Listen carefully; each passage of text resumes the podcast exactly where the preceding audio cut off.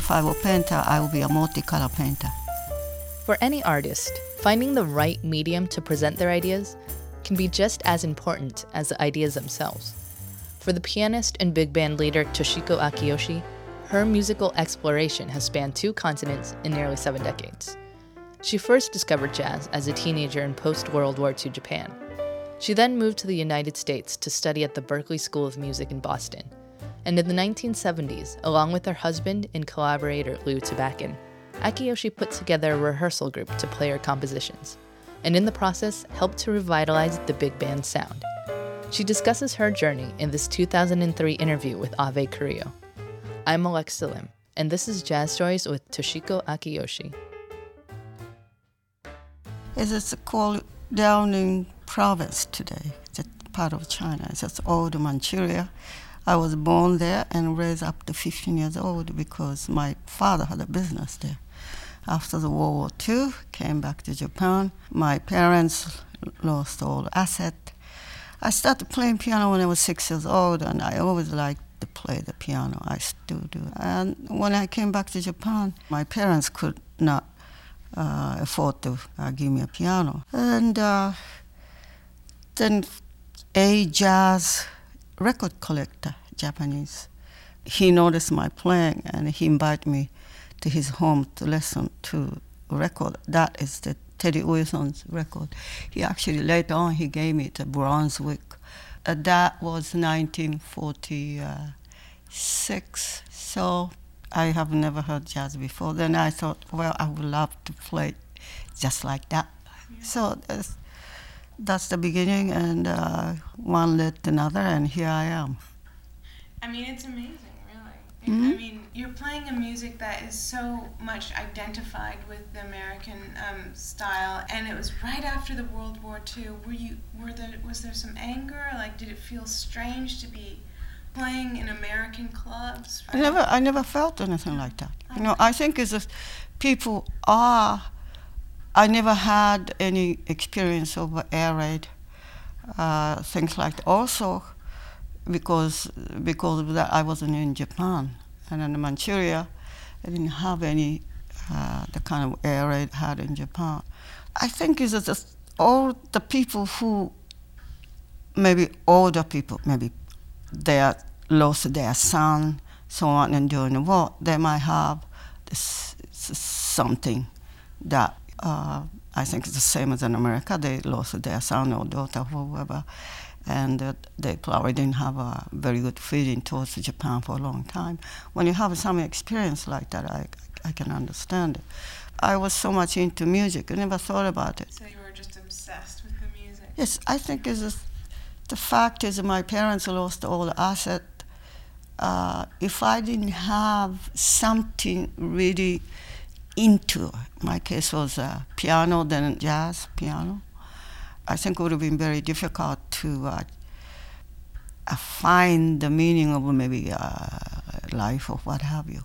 I think that's why I always tell the young people to find something they really like the world is not exactly a happy world, and I think it's very difficult. How old were you when you first I was 15. Oh, well, no, I started playing when I was 16. So 16, 16, yeah. What was it that caught your attention?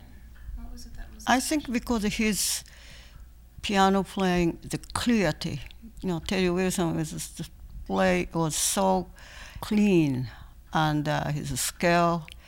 So all the piano player, then you very uh, seldom use the pedal. So the auto scale came out very nice and clean, very rhythmical.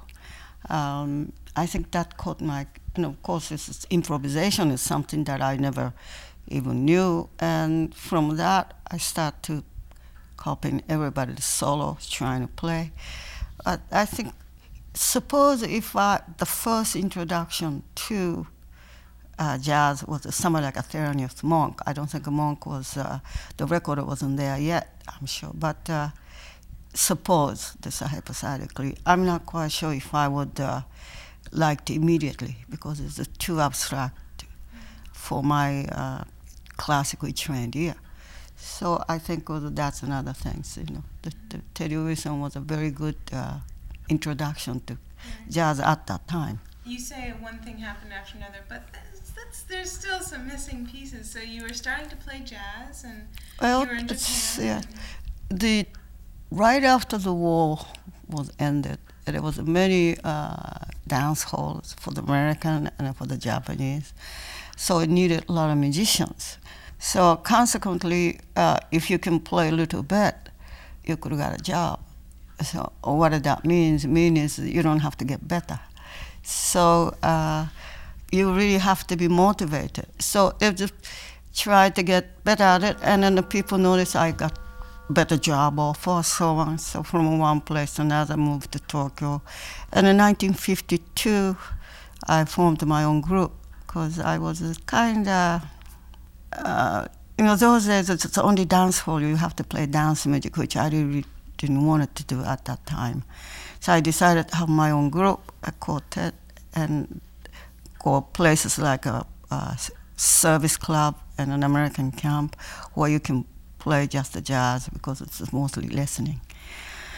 And in 1953, uh, Oscar Peterson was, was among the uh, Norman Granz's uh, jazz at the Philharmonic, came to Japan, and somebody brought him to where I was playing. And he recommended Norman to uh, record me. That was my first record in 1953, came out here. And because of that record, the Berklee School, it was a small school, they decided I'd be a very good uh, candidate for uh, PR. And so I, I received a full scholarship. And it was, you know, those in 1956, you can't come unless you have uh, permission from school. Uh, they used to call visa, uh, F form visa, student visa. That's how I came here. And I thought maybe after a couple of years or three years, I'll go home and whatever I learned, I will be, uh, I can uh, teach to my fellow musician. But when I finished the school, I realized I didn't really learn much. I said, oh boy, I don't think I can go home. So uh, I stayed.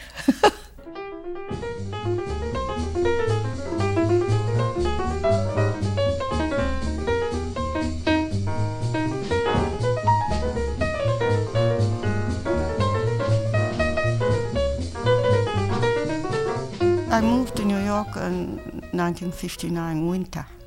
I was barely paying a rent. So I always pushing from very beginning to be a leader. The only time I was with somebody else was, Charles Mingus much later, you know, in the 60. It took me, yeah, 66 I planned to have a town hall concert because no one noticed me. I mean, I got a job and then I wasn't a bad player, but really my career didn't you know, take off, so to speak. So, so maybe I will have a concert. See, maybe somebody might know this. So I decided to do solo and have a trio. Then a half of concert, maybe have a big band. Maybe I write for the big band.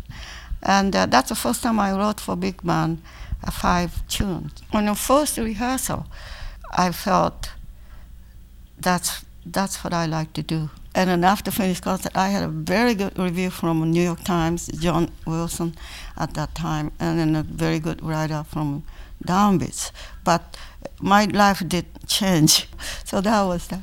So I was there at 10th Street, and then there's a Clark Terry's band. It was every weekend they were playing at the half note, old half note, and uh, there's a regular pianist it was uh, Don Friedman, and he got the job in Queens somewhere, so kind of regular. So, so the manager he called me to a sub for Don. So I took job. I went to there, and half note, and all half note. It was a bandstand on top of the bar, and uh, kind of two separated rhythm section this side of the room and the horn section on the other side of the room. And first tune it was a blues and a D flat Um, and piano has to go, then the Clark plays, and after that, a tenor player came out. And I thought, boy, this tenor player, it's, it's kind of interesting. It's a sound that coming out from, a, clearly was a tradition from Lucky Thompson done by Dutch family. But was, he was playing kind of mixed up between Coltrane and Sonny Rollins. I think he was about 26, or so could be 26, 27. Anyway, so that's how I met him.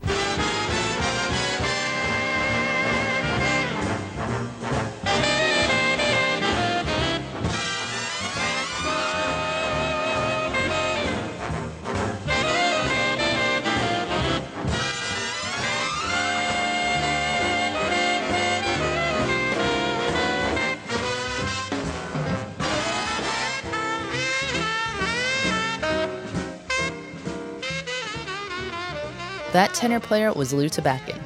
Lew and Toshiko were married in 1972, and then they moved to Los Angeles, where Lew played in the Tonight Show band. One year later, in 1973, they formed a rehearsal big band as an outlet for Toshiko's writing. Now you have to remember, 1973 was dominated by Cecil Taylor's free jazz piano and Miles Davis's electric groups, so listeners weren't exactly clamoring for big band albums.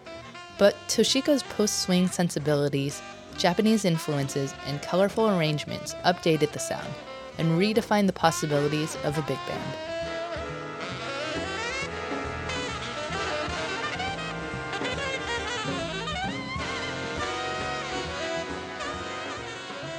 You can hear a live performance of Toshiko Akiyoshi and her big band on Jazz at Lincoln Center Radio at jalc.org. And you can find all of our jazz stories on iTunes. For Jazz Stories, I'm Alexa Lim. This episode of Jazz Stories was produced at Murray Street by me with David Gorin, Orla King, and Stephen Rath. Support comes from Jazz at Lincoln Center, so consider becoming a member. You can find complete information at jalc.org.